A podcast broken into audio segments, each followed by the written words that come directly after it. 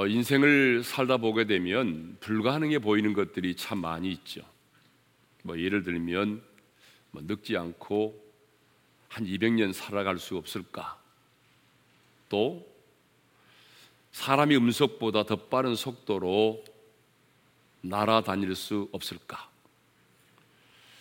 서울에서 부산까지를 20분 만에 돌파할 수 없을까? 일주일 만에 만리장성을 쌓을 수는 없을까? 이렇게 이 세상에는 참 불가능하게 보이는 것들이 많이 있습니다. 그런데 과학 문명이 발달하면서 과거에는 불가능하다고 생각했던 것들이 이 시대에 와서 가능해진 것들이 참 많습니다. 여러분 예전에는 사람이 우주를 여행하고 달나라를 간다고 하는 것 불가능하게 생각을 했습니다. 그런데 지금은 뭐예요? 그게 현실이 되었습니다.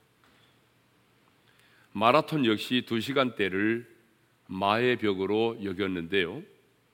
케냐의 킵초게 선수가 1시간 59분 40.2초의 주파함으로 그 불가능하게 보이던 마의 벽이 깨졌습니다.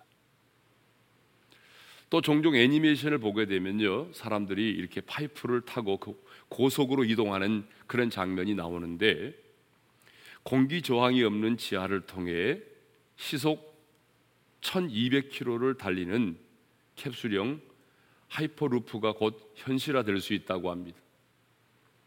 그렇게 되면 서울에서 부산까지 20분 만에 돌파할 수 있다는 것이죠.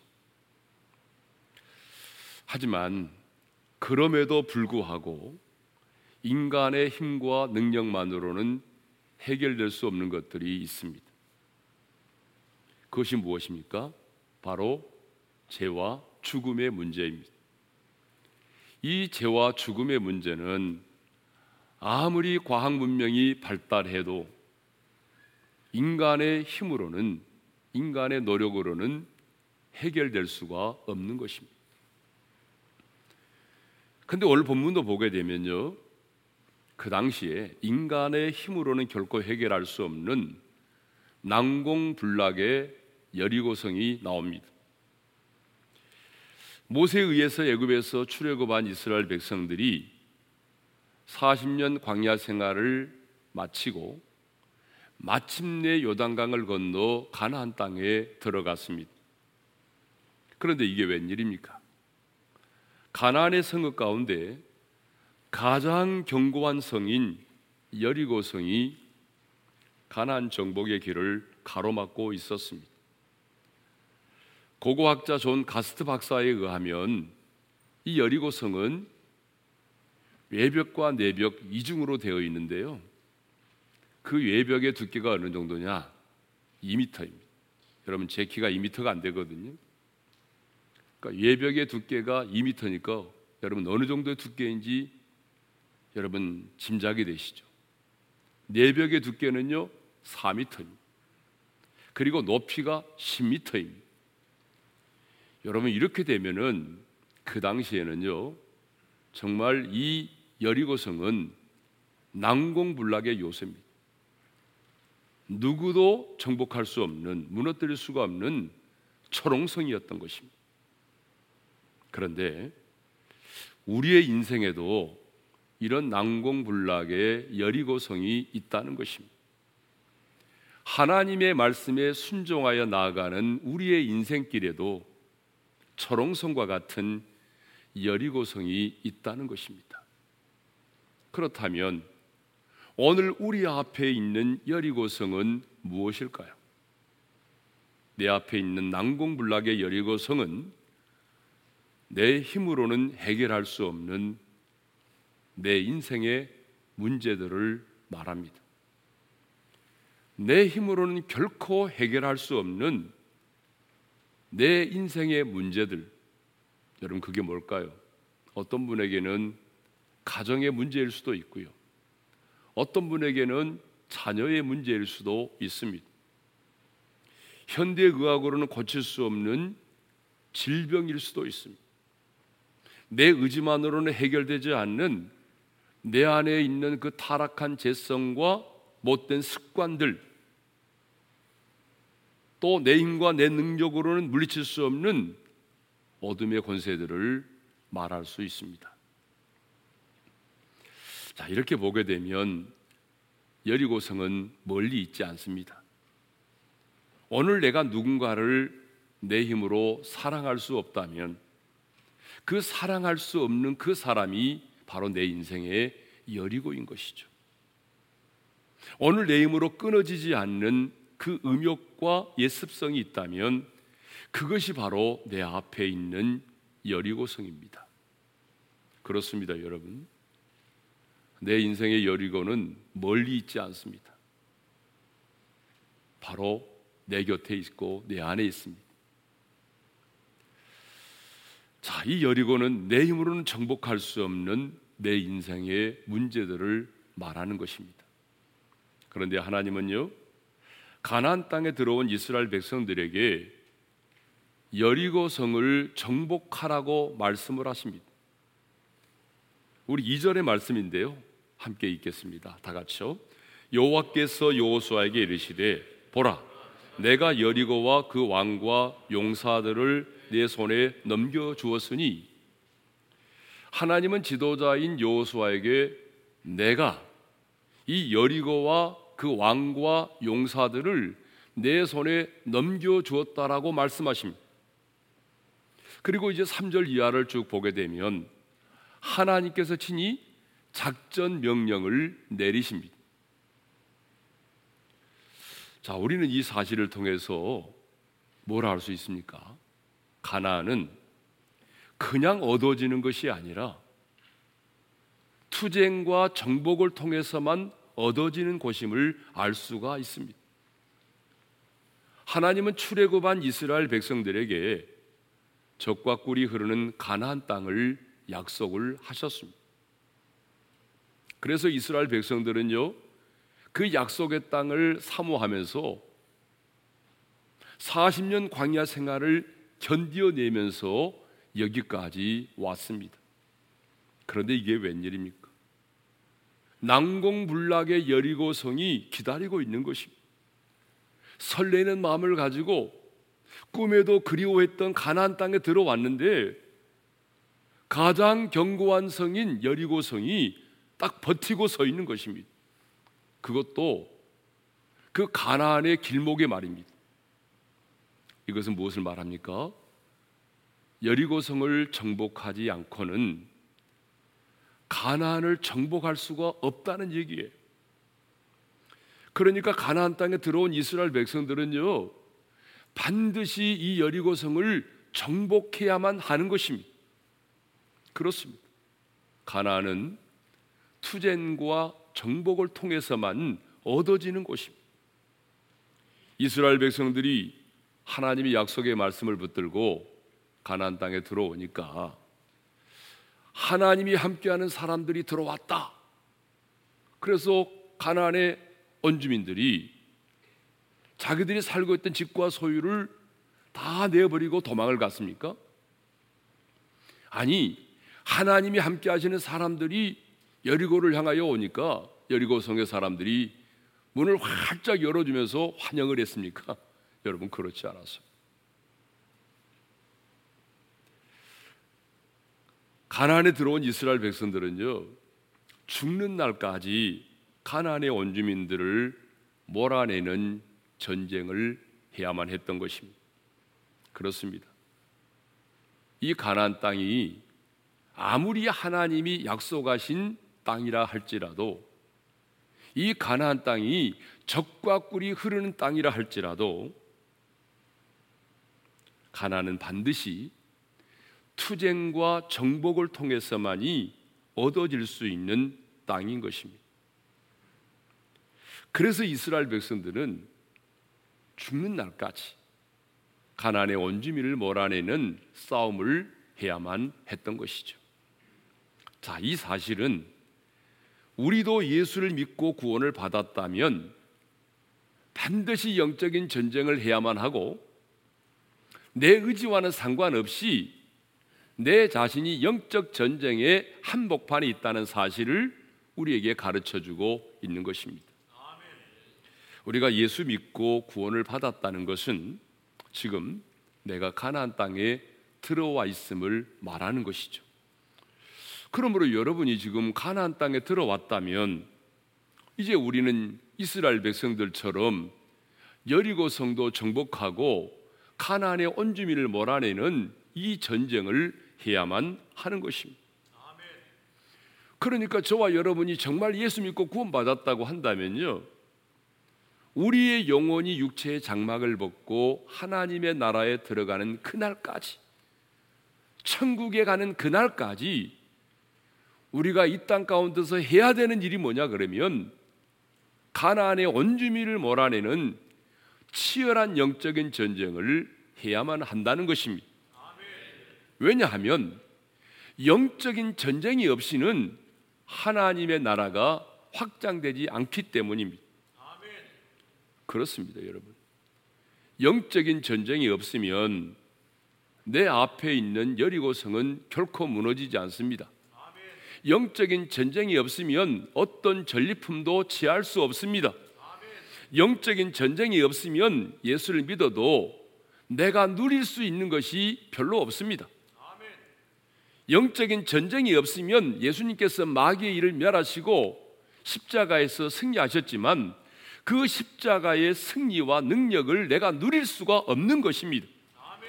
영적인 전쟁이 없으면 여러분 내 믿음도 성장하지 않습니다. 영적인 전쟁이 없으면 하나님의 나라가 확장이 되지 않습니다. 그래서 예수님도 하나님의 나라는 침노하는 자의 것이라고 말씀을 하신 것입니다.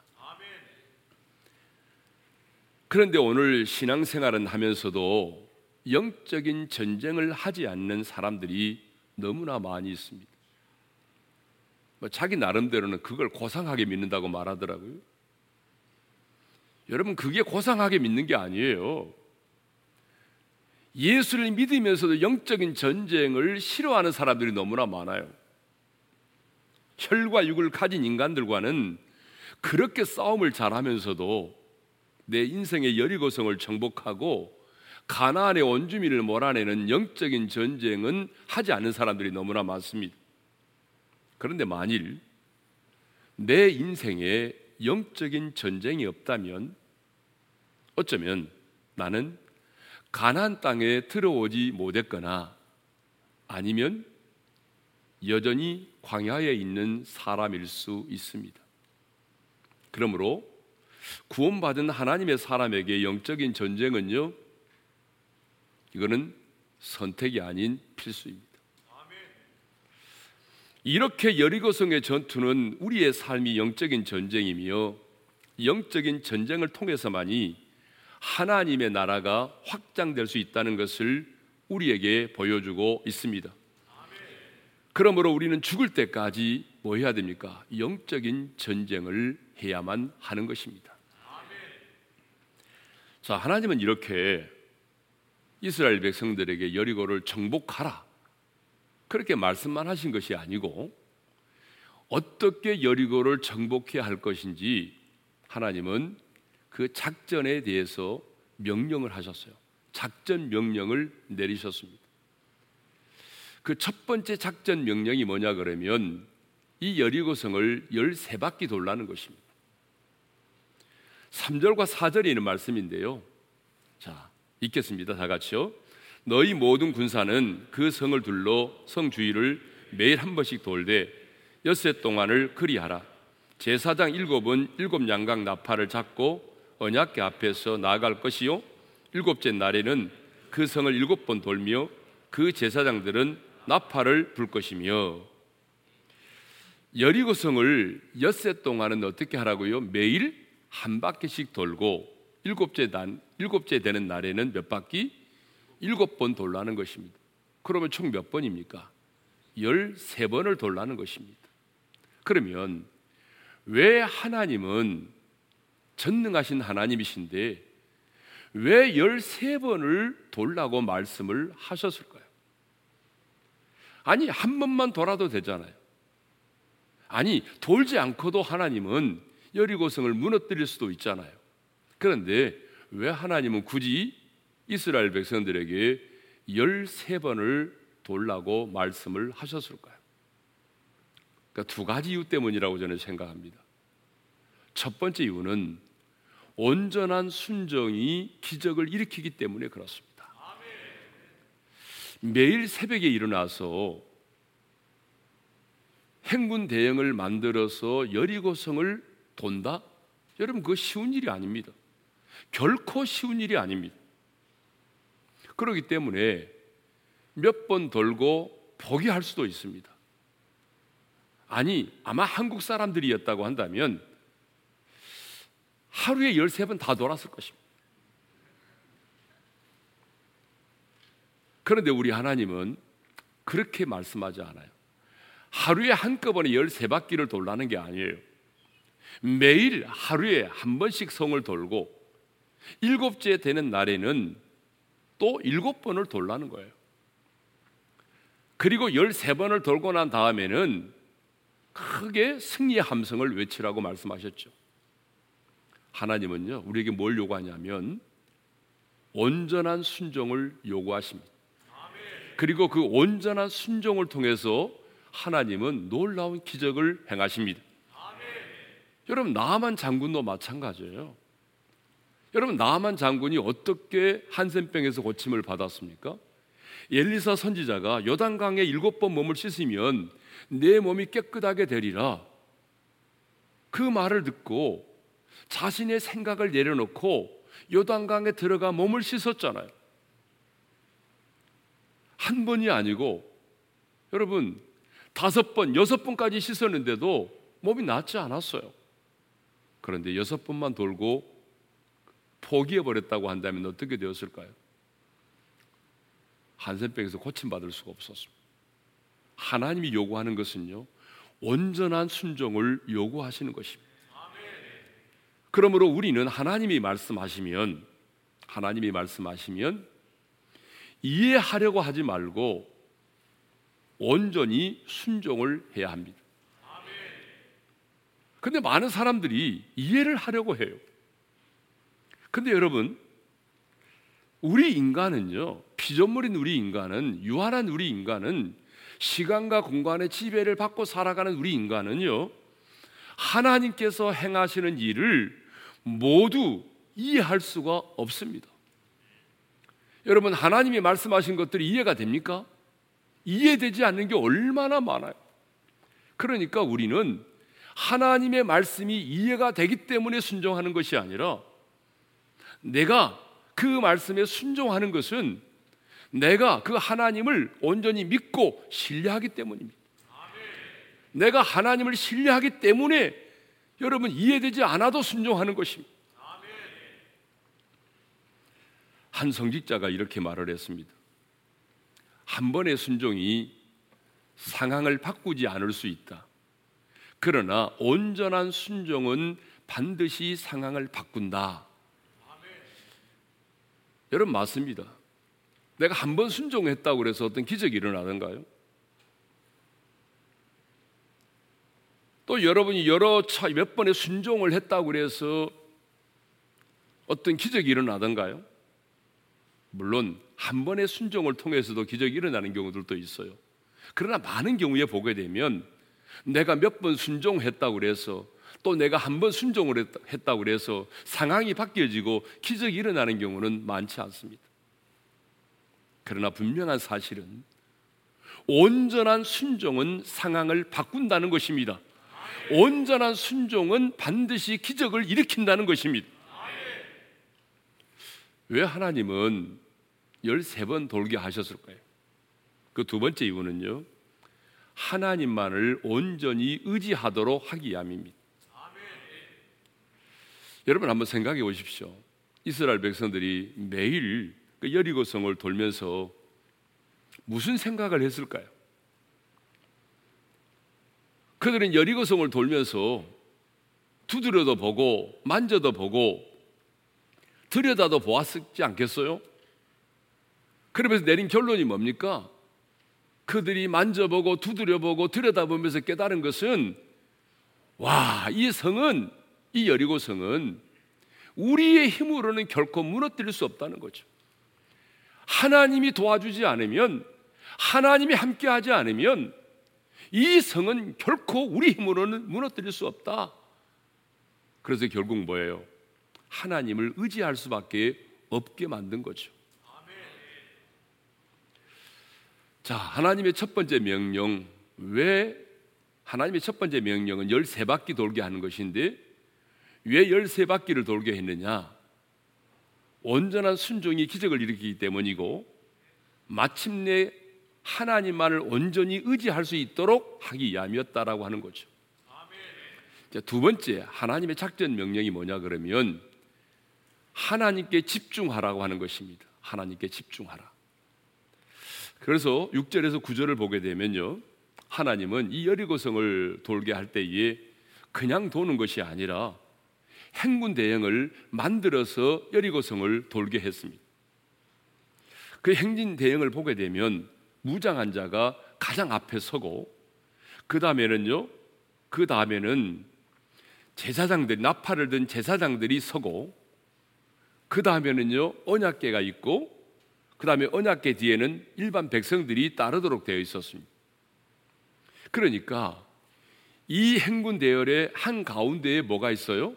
언약계가 있다는 것입니다. 여러분 언약계가 뭡니까? 언약계는 하나님의 임재를 상징하는 것입니다. 그러니까 이스라엘 백성들은 그 행진을 하면서 그 언약계를 바라보면서 무슨 생각을 했을까요? 하나님이 지금 우리와 함께 하고 계신다. 우리만 이 등을 도는 것이 아니라 하나님이 지금 우리와 함께 하고 계신다. 하나님이 우리와 함께 하고 계신다는 그 믿음을 가지고 그들은 이 여리고성을 돌았던 것이죠. 성경을 보게 되면 이 언약계, 이 법계는요, 항상 맨 앞에 있든지 아니면 항상 가운데 있었습니다. 이스라엘 백성들이 광야를 행진할 때는 이 언약계가 맨 앞에 있었습니다. 여단강을 가를 때도 보게 되면 제사장들이 언약계를 메고 가장 앞서 요단의 강물에 들어섰습니다. 그런데 여러분 가나안의 온주민을 몰아내는 이 영적인 전쟁을 할 때는 어떻게 했습니까? 이 언약계가 항상 가운데 있었다라고 하는 것입니다. 여러분 무슨 얘기입니까? 하나님은 앞서 행하시는 하나님, 우리 가운데 계시는 하나님이시다라고 하는 것입니다. 그러니까 여러분 영적인 전쟁을 할 때는 앞서 행하시는 하나님을 바라보라는 거죠. 영적인 전쟁을 할 때는 우리 가운데 계신 그 하나님을 바라보라는 거죠. 하나님께 집중하라는 거예요. 여러분 영적인 전쟁을 할 때 가장 중요한 것은요. 내가 초점을 어디에 두느냐가 중요합니다. 이 혈과 육의 싸움이 아니잖아요. 그러니까 영적인 전쟁을 치를 때는 가장 중요한 것이 시선입니다. 나의 초점입니다. 어디를 바라보고 있느냐? 하나님께 집중해야 되는 것입니다. 하나님은 또 이스라엘 백성들로 하여금 당신에게 집중하도록 하기 위해서 또 하나의 명령을 내리신 것이 있어요. 그게 뭐냐면 침묵을 명하셨다는 거죠. 자, 10절의 말씀을 읽겠습니다. 다 같이요. 여호수아가 백성에게 명령하 이르되 너희는 외치지 말며 너희 음성을 들리게 하지 말며 너희 입에서 아무 말도 내지 말라. 아주 여기에 중요한 단어들이 나옵니다. 외치지 말고 들리게 하지 말고 아무 말도 내지 말라. 무슨 말입니까? 들뜬 마음으로 왁작지껄하게 떠들거나 잡담을 하지 말라는 얘기잖아요. 그러니까 성 주위를 도는 동안에 침묵하라는 것입니다. 하나님은 이스라엘 백성들에게 말할 수 있는 그 자유를 빼앗아 버리셨어요. 한 사람도 아니고 적어도 100만 명이 넘는 그 많은 사람들이 행군을 하면서 침묵을 한다? 여러분 이건 정말 어려운 얘기입니다. 그러면 왜 하나님은 아무 말도 하지 말라고 하셨을까요? 두 가지 이유 때문입니다. 그 첫 번째 이유는 하나님의 언약계에 집중할 수 있도록 하기 위함입니다. 여러분 침묵하지 않으면 하나님께 집중할 수가 없습니다. 여러분 침묵하지 않으면 제사장의 양각 나팔 소리를 들을 수가 없습니다. 그러니까 하나님께서는 지금 그 백성 이스라엘 백성들에게 침묵을 강요하신 것입니다. 만일에 하나님이 침묵을 명령하지 않았다고 한다면 어떤 일이 벌어졌을까요? 여러분 이스라엘 백성들이 과거에 어떤 사람들입니까? 이 불평과 원망의 대가들이잖아요. 끄떡하면 불평하고 원망했던 사람들이잖아요. 그러니까 분명히 이스라엘 백성들 가운데는 그 성을 돌면서 불평하며 원망하는 사람이 나오지 않았겠어요? 아니, 생각해봐. 이 성을 돈다고 해서 이 성이 무너진다고 생각해? 당신은 그렇게 생각해? 아니, 우리가 이 성을 돈다고 이 성이 무너져? 차라리 내가 돌아버리겠다. 아니, 지금 우리가 이 성을 돌고 있는데, 저 여리고성 사람들이 우리를 보면서 지금 뭐라고 얘기할까? 여러분, 이렇게 부정적인 말을 하게 되면 이 말이 삽시간에 사람들에게 불신앙의 바이러스를 퍼뜨리게 되겠죠. 그러면 이스라엘 백성들은 예전처럼 또다시 지도자를 원망하고 하나님을 원망하는 불평과 원망의 말을 쏟아 놓을 수밖에 없었을 것입니다. 그래서 이 불신앙의 바이러스에 감염되지 않도록 하기 위해서 하나님은요 침묵을 강요하셨던 것입니다. 부정적인 생각과 말은 하나님께 집중하지 못하게 만듭니다. 그러므로 여러분 우리는 진리를 거스르는 일이 아닌 이상 부정적인 말을 해서는 안 됩니다. 특별히 영적인 전쟁을 하는 사람들은요 입술을 잘 지켜야 됩니다. 신앙생활에서 가장 중요한 것이 뭐냐면 하나님만을 바라보며 하나님께 집중하게 하는 것입니다. 영적인 전쟁에 있어서 가장 중요한 것은 바로 적군의 숫자와 상황이 아니라 바로 마귀의 일을 멸하시고 승리하신 그 예수님께 집중하는 것입니다. 여러분 기도도 마찬가지예요. 집중이 중요합니다. 그래서 엘리야도 피가 내리기를 위해서 기도할 때에 오직 주님께만 집중하기 위해서 땅에 꿇어 엎드려서 자신 얼굴을 두 무릎 사이에 넣고 기도를 했던 것입니다. 왜 하나님께서 그들에게 침묵을 강요했느냐? 그것은 언약계에 집중하도록 하기 위함이고 또 하나 이유는 이 부정적인 생각이 부정적인 말로 나오게 되고 부정적인 바이러스를 백성들에게 감염시킬 수 있기 때문에 그렇습니다. 그런데 사탄은 늘 우리로 하여금 하나님께 집중하지 못하도록 한다는 것입니다. 언제나 사탄은 내 자신에게 집중하게 만듭니다. 사탄의 전략이 뭡니까? 내 자신에게 집중하게 한다는 거죠. 내 자녀에게 집착하게 한다는 것이죠. 내 과거의 아픔과 상처에 집중하게 만드는 것입니다. 그러나 여러분, 하나님의 사람이 내 자신에게 집중하게 되면 실패합니다. 아니, 여러분, 목사에게도 집중하면 실패하는 것입니다. 오직 믿음의 주여 온전케 하신 예수 그리스도에게만 집중을 해야 하는 것입니다. 그런데 사탄은 언제나 믿음의 주여 온전하게 하신 예수를 바라보지 못하게 만듭니다. 내 자신이 연약한만을 보게 합니다. 아니, 내게 없는 것만을 보게 만듭니다. 여러분, 믿음의 눈으로 보게 되면 내게 있는 것도 굉장히 많은데, 그런데 내게 없는 것만을 보게 만듭니다.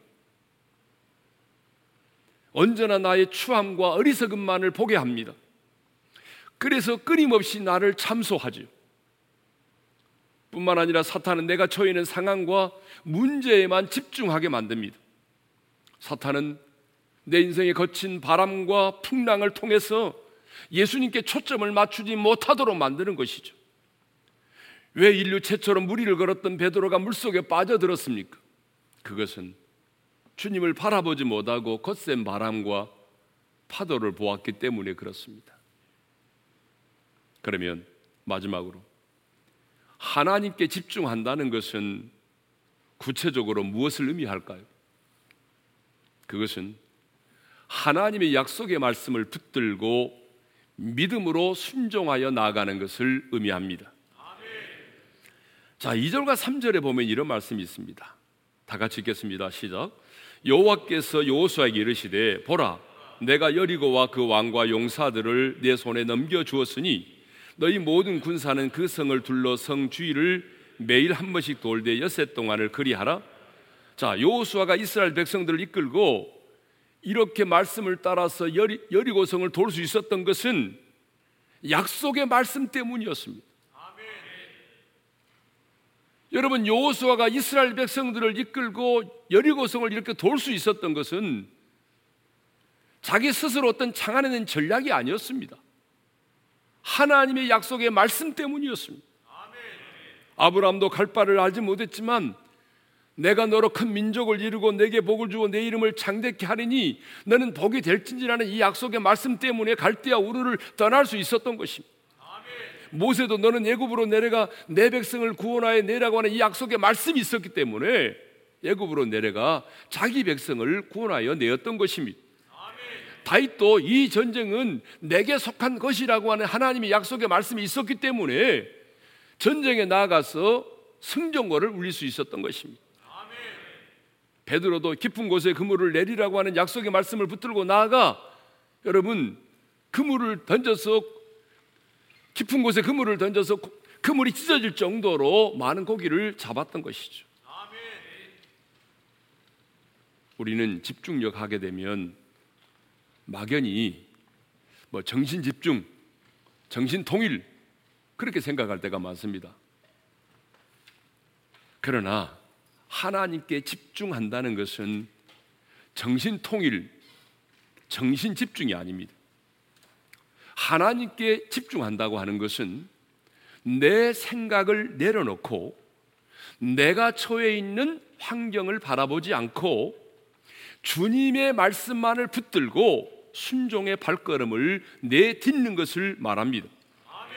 주님의 말씀을 묵상하면서 그 말씀을 붙들고 씨름하는 것을 말합니다. 날마다 그 약속의 말씀을 붙들고 믿음으로 선포하며 나아가는 것을 말합니다. 이렇게 하나님의 작전 명령에 따라서 순종했을 때에 마지막에 승리의 함성을 외쳤을 때에 난곡 물락의 여리고성이 무너져 내렸습니다. 사랑하는 성도 여러분, 오늘 우리 앞에는 내 힘으로 해결할 수 없는 인생의 여리고가 있습니다. 여러분, 지금 우리가 당면하고 있는 코로나19 바이러스도 우리 힘으로는 해결할 수 없는 바로 우리 앞에 있는 난공불락의 여리고성이라고도 할 수 있겠습니다. 그런데 하나님은 오늘 저와 여러분에게 말씀하십니다. 여리고를 정복하라. 그러면 어떻게 하면 여리고를 정복할 수 있을까요? 내가 처해 있는 상황과 환경만을 바라보지 말고 사람만을 바라보지 말고 하나님께 집중하십시오. 문제를 보지 말고 문제의 해결자가 되시는 그 주님께 집중하십시오. 여러분 전쟁은 하나님께 속한 것입니다. 영적인 전쟁은 내가 싸우는 것이 아니라 주님이 나를 대신하여 싸워 주시는 것입니다. 그러므로 하나님은 이 전쟁에서 승리한 다음에 전리품을 취하지 말 것을 요구하셨습니다. 왜 전리품을 취하지 말도록 하셨을까요? 이 전쟁이 하나님께 속한 전쟁임을 분명히 하기 위해서입니다. 그러므로 우리도 하나님께 더 집중할 수 있기를 바랍니다. 내 마음에 맞지 않아도 불평하지 말고 침묵하면서 하나님의 말씀에 집중할 수 있기를 바랍니다. 아무리 문제가 커도 그 문제를 묵상하지 말고 하나님께 집중할 수 있기를 바랍니다. 내가 처한 상황이 아무리 커도 내가 믿는 하나님은 내가 처해 있는 상황보다 더 크신 하나님이십니다. 우리 찬양하도록 하겠습니다. 하나님의 사랑을 사모하는 자, 주만 바라볼지라. 여러분, 이렇게 어려운 때에 정말 중요한 것은 하나님께 집중하는 것입니다. 찬양하십시다. 하나님의 사랑을 사모하는 자 하나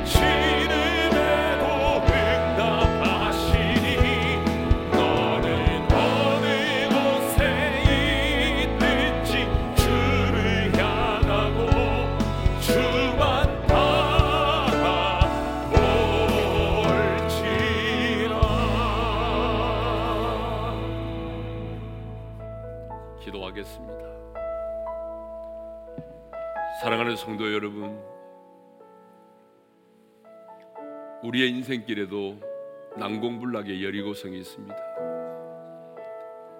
내 인간의 힘으로는 해결할 수 없는 문제들이 있단 말입니다. 그런데 하나님은 여호수아에게 말씀하셨습니다. 내가 이 여리고와 여리고 성에는 왕과 용사들을 내 손에 붙였으니 여리고를 정복하라는 것이에요. 하나님은 우리가 이 여리고성 앞에 정복당하는 것이 아니라 여리고성을 정복하기를 원하십니다. 어떻게 하면 우리가 여리고성을 정복할 수 있을까요? 그것은 온전한 순종입니다. 한 번의 순종이 아닌 이해되지 않을지라도 내가 그 하나님을 신뢰하기 때문에 온전히 순종하고 하나님을 의지하는 것입니다. 이 영적인 전쟁에 있어서 정말 중요한 것은 나의 시선입니다. 초점입니다. 내가 처해 있는 상황과 환경을 바라보지 말고 하나님께만 집중하라는 것입니다. 그 언약계에만 집중하라는 것입니다. 침묵하면서 제사장의 양각 나팔 소리를 들을 수 있도록 하나님의 음성을 들을 수 있도록 하나님께 집중하라는 것입니다. 그런데 사탄은 어떻습니까? 우리로 하여금 사람을 바라보게 만들고 내게 없는 것만을 바라보게 만들고 문제만을 바라보게 만듭니다. 이것이 바로 사탄의 전략입니다. 사탄은 그래서 오늘 또 우리 인생에 바람과 파도를 일으켜서 우리로 하여금 믿음의 주여 온전케 하신 주님을 바라보지 못하도록 만드는 것입니다. 중요한 것은 하나님께 집중하는 것입니다. 우리 대한민국이 코로나19 바이러스로 인해서 너무나 어려움을 겪고 있는데 이럴 때일수록 정말 중요한 것은 우리가 하나님께 집중하는 것입니다. 온전히 하나님만을 의지하는 것입니다. 하나님, 하나님의 백성인 우리가 하나님만을 온전히 의지하고 주님의 말씀 앞에 온전히 순종하기를 원하고 우리가 침묵하면서 하나님께만 집중하기를 원합니다. 하나님의 약속의 말씀을 붙들고 이해되지 않을지라도 순종의 발걸음을 내딛겠습니다. 주님, 우리 앞에는 여리고성이 무너지게 도와 주옵소서. 그래서 이 전쟁이 하나님께 속한 전쟁임을 우리로 하여 깨닫게 하여 주옵소서. 주신 말씀을 붙들고 우리 주여 한번 외치고 부르짖어 기도하며 나가십시다. 주여 할렐루야 우리 아버지 하나님 우리의 인생길에도 내 힘으로 해결할 수 없는 난공불락의 여리고성이 있습니다. 아버지 하나님 이 여리고성을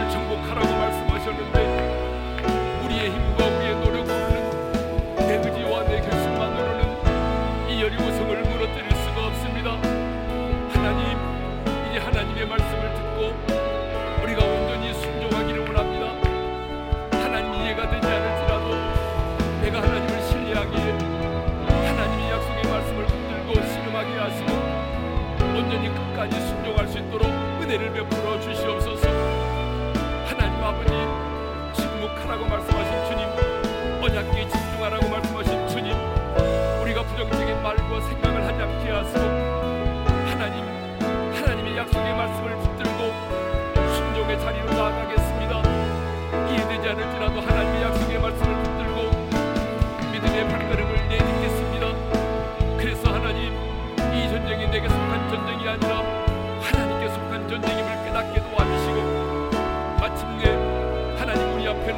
성이 무너짐으로 말미암아 하나님의 영광을 보게 하시고 이 전쟁이 내게 속한 전쟁이 아닌 하나님께 속한 전쟁임을 깨달을 수 있도록 은혜의 은혜를 허락하여 주옵소서.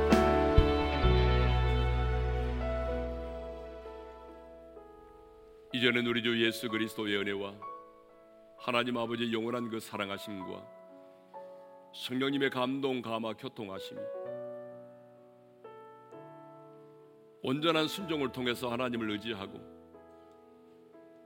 문제와 상황을 바라보지 않고 하나님께 집중함으로 우리 앞에는 여리고성을 무너뜨림으로 이 전쟁이 내게 속한 전쟁이 아니라 하나님께 속한 전쟁임을 드러내기를 원하는 모든 성도들 위해 이제로부터 영원토록 함께 하시기를 축원하옵나이다. 아멘.